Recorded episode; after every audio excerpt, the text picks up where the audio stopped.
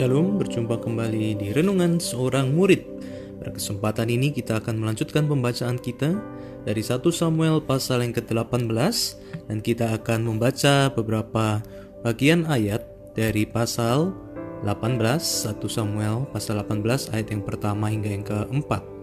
Ketika Daud habis berbicara dengan Saul, berpadulah jiwa Yonatan dengan jiwa Daud dan Yonatan mengasihi dia seperti jiwanya sendiri. Pada hari itu Saul membawa dia dan tidak membiarkannya pulang ke rumah ayahnya. Yonatan mengikat perjanjian dengan Daud karena dia mengasihi dia seperti dirinya sendiri. Yonatan menanggalkan jubah yang dipakainya dan memberikannya kepada Daud, juga baju perangnya, sampai pedangnya, panahnya, dan ikat pinggangnya. Mari bersama-sama kita masuk di dalam doa. Tuhan kami datang ke hadiratmu, kami menyerahkan apa yang sudah kami baca sebagian kecil dari keseluruhan pasal 18, biarlah ini boleh menolong kami untuk boleh memahami apa pesan Tuhan bagi kami hari ini. Terima kasih atas kesempatan ini, dalam nama Tuhan Yesus Kristus kami berdoa.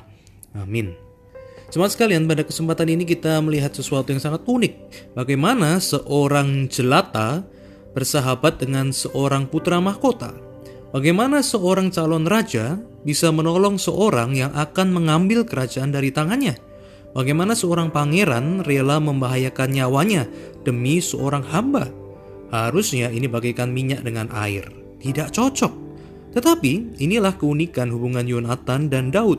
Mereka berbeda status sosial, berbeda kekayaannya, berbeda latar belakangnya, tetapi saling mengasihi sebagai sahabat. Dikatakan bahwa jiwa mereka itu berpadu, berpaut satu dengan yang lain, sehingga yang satu mengasihi yang lain seperti dirinya sendiri.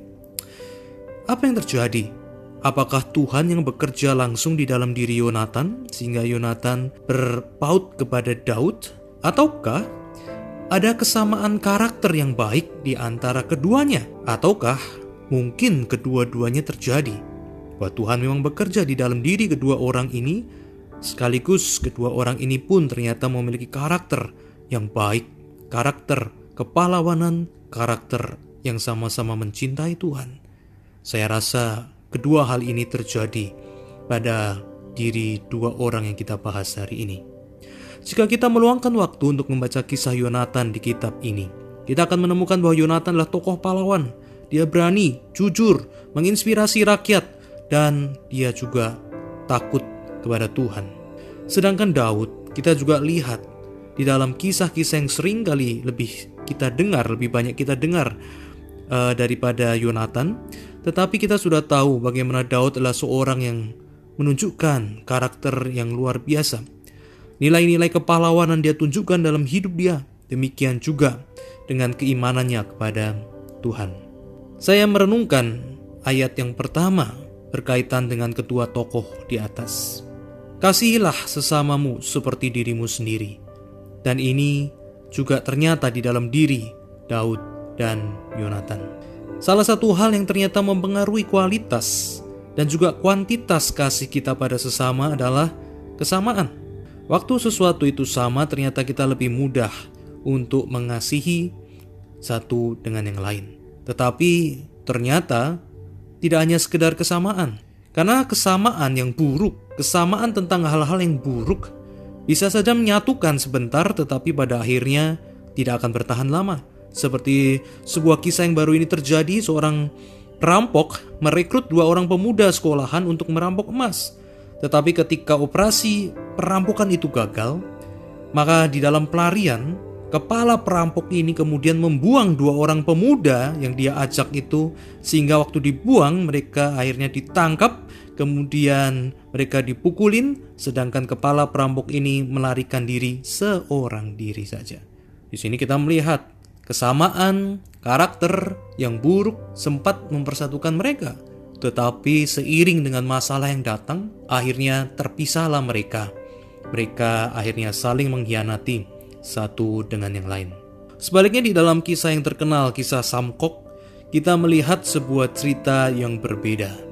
Sebuah pesan kehidupan, pesan moral yang berbeda, yaitu adalah pertemuan dari Liu Pei, Guan Yu, dan Chang Fei. dari berbagai macam latar belakang yang berbeda, tingkatan sosial yang berbeda, latar belakang yang berbeda, tetapi mereka kemudian mengikat persaudaraan. Dan walaupun Liu Pei sering kali kalah di dalam peperangan, harus sering melarikan diri, sering kali dalam kondisi yang susah dan miskin, tetapi Kuan Yu dan Chang Fei tidak pernah meninggalkan Liu Pei. Mereka tetap bersama-sama dalam susah maupun juga di dalam kemenangan. Bapak Ibu di sini kita melihat bagaimana karakter yang baik diakui dapat menyatukan orang-orang yang berbeda, dan karakter yang baik itu bertahan lama, itu menjaga sebuah kesatuan, menjaga sebuah persaudaraan di tengah tantangan-tantangan dan juga pengkhianatan-pengkhianatan. Jadi di sini kita bisa melihat betapa pentingnya karakter itu.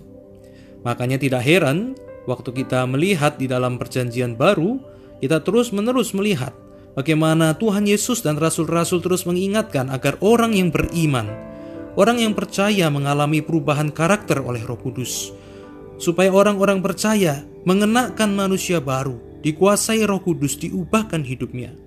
Mengapa? Karena dengan perubahan karakter, maka seseorang, orang percaya yang satu dengan yang lain, mereka boleh terikat erat oleh karakter-karakter ilahi karakter-karakter yang sudah diperbaharui, karakter-karakter yang sudah dilahir barukan, itu membuat kita dapat saling mengasihi, saling menopang, saling mendukung satu dengan yang lain, sehingga terciptalah sebuah kerinduan, yaitu kuatnya ikatan roh dan kuatnya ikatan kasih daripada orang-orang yang percaya. Oleh sebab itu mari kita tidak memandang remeh proses pemuritan, proses untuk kita menjadi murid Kristus yang mempunyai karakter-karakter dan mempunyai kerohanian yang baik. Itu akan mengikat kita sebagai umat percaya. Itu akan mengikat kita untuk boleh berjuang bersama bagi kerajaan Allah. Itu akan mengikat kita di dalam kita menjalankan misi Allah seperti yang sudah dilakukan oleh Tuhan Yesus Kristus di dalam diri daripada murid-muridnya dan diwariskan terus kepada kita gereja hingga saat ini. Bagaimana kisah tentang Daud dan juga Yonatan ini bisa mengubahkan hidup kita?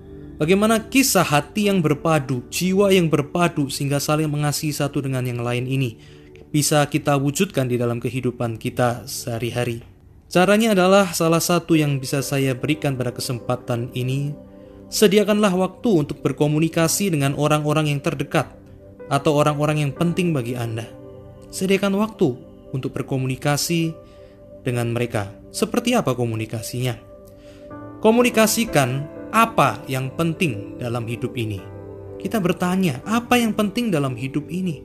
Kita komunikasikan apa yang betul-betul berarti dalam hidup ini. Setelah membicarakan tentang apa, diskusikanlah juga mengapa hal itu penting di dalam hidup ini. Diskusi ini akan membawa kita untuk memahami Mengapa alasannya kita menganggap ada hal-hal penting di dalam hidup ini yang harus kita kejar? Kemudian, bicarakan juga bagaimana untuk mencapai apa yang penting di dalam hidup ini. Jadi, kita bersama-sama berdiskusi dengan orang-orang terdekat kita atau orang-orang yang penting buat kita. Apa sih yang penting dalam hidup ini? Kemudian, mengapa hal itu penting? Kemudian, bagaimana kita bisa mencapai apa yang penting itu dalam hidup ini. Ketika kita mendiskusikan ini dengan pasangan hidup kita, dengan anak kita, dengan orang-orang di tempat pekerjaan kita dan pelayanan kita, maka sebetulnya kita sedang memasuki proses perpaduan jiwa sehingga kita bisa mengasihi orang lain seperti diri kita sendiri. Proses ini, komunikasi ini akan menolong supaya jiwa kita bisa berpadu karena kita mengerti, kita tahu apa yang penting. Kita menyamakan apa yang penting dalam hidup ini. Kemudian kita mengerti apa, mengapa hal-hal itu penting di dalam hidup ini. Dan kemudian kita bisa berbicara bagaimana kita bersama-sama mencapainya. Dan kiranya dengan proses komunikasi ini karakter kita dan kesatuan kita boleh semakin kuat di dalam anugerah Yesus Kristus. Mari bersama-sama kita masuk di dalam doa. Tuhan, dengarkan doa doa kami supaya kami boleh mengalami keajaiban perpaduan jiwa sehingga bisa saling mengasihi satu dengan yang lain.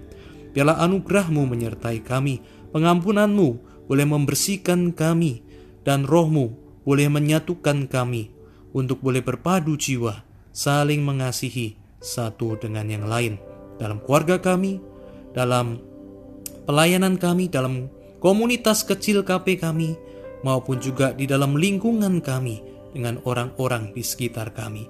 Terima kasih Tuhan, kami serahkan dalam tangan Tuhan untuk doa ini dalam nama Yesus Kristus kami berdoa. Amin. Tuhan Yesus berkati kita sekalian.